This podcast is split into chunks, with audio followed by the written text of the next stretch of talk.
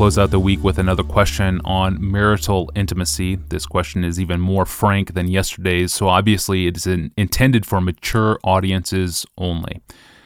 Steve, a listener, writes in with a common question that we get in the inbox pretty regularly, Pastor John. He writes this: Hello, Pastor John. In episode number 475, you talked about sexual attraction and argued that it is not essential for marriage.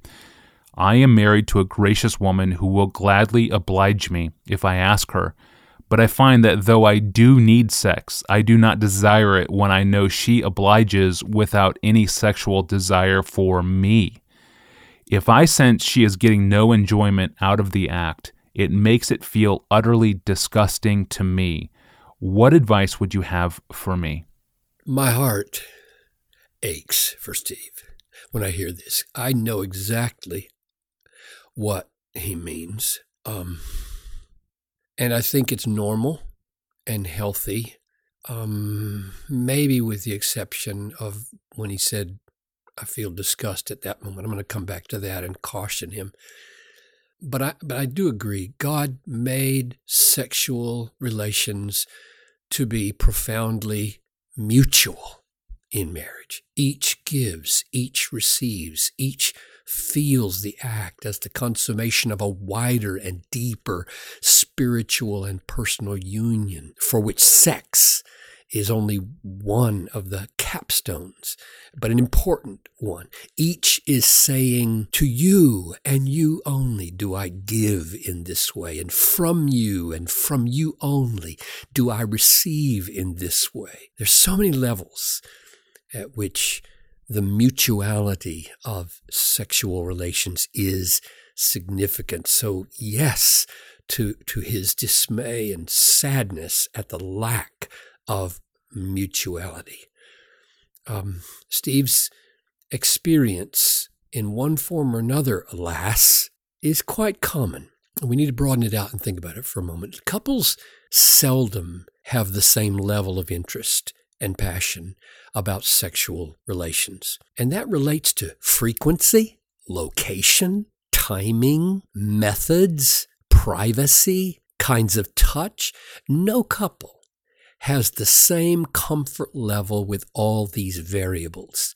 So it sounds like Steve is dealing with a particularly difficult example of what is virtually common to every couple: how to live sexually when desires in all these areas are often significantly different, or at least in some of them. So here's the key passage of Scripture where Paul addresses this pretty directly. 1 Corinthians 7, 3 through 5. The husband should give to his wife her conjugal rights, her marriage rights. That means sex. And likewise, the wife to her husband. For the wife does not have authority over her own body, but the husband does. Likewise, the husband does not have authority over his own body, but the wife does. Do not deprive one another, except perhaps by agreement for a limited time, that you may devote yourselves to prayer, but then come together again so that Satan may not tempt you because of your lack of self-control. Now, the most obvious thing in this passage is that Paul commends relatively frequent sexual relations. Do not deprive one another, except perhaps by agreement for a limited time, but then come together again so that Satan may not tempt you.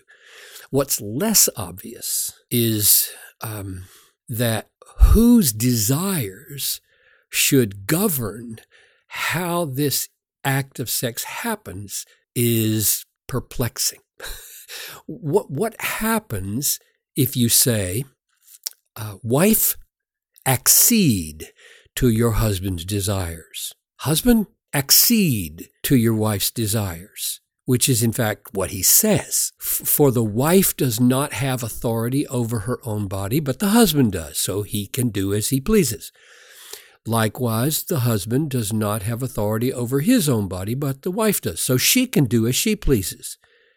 Well, so she gets to call the shots, and he gets to call the shots. Now, what do you do if the shots are not the same?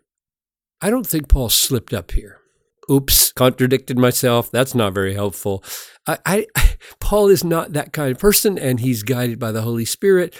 I think he knew exactly what he was doing. He knew that he was dealing with one of the deepest, most complex, emotional moments in human life, which means that any simple formula for who gets to do what and when and where and how, a simple formula will not fit reality. The reality is that in a Christian marriage where the couple are growing in grace, they will figure this out along the lines of Romans 12:10. Outdo one another in showing honor, or you could say grace or mercy or love or kindness or gentleness or whatever. It's the most wonderful kind of competition. Outdo one another in showing honor. She will want to honor him by giving him what he desires.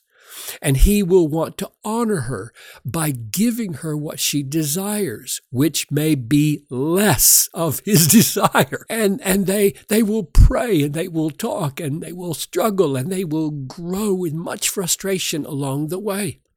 So I want to give a word to Steve's wife and then to him, to his wife. Be sure to never stop growing in emotional maturity that can join people in their joy doing things you don't care about doing. And you can hear me generalizing here. This isn't just sex. This is a general growth issue in Christian life for all of us.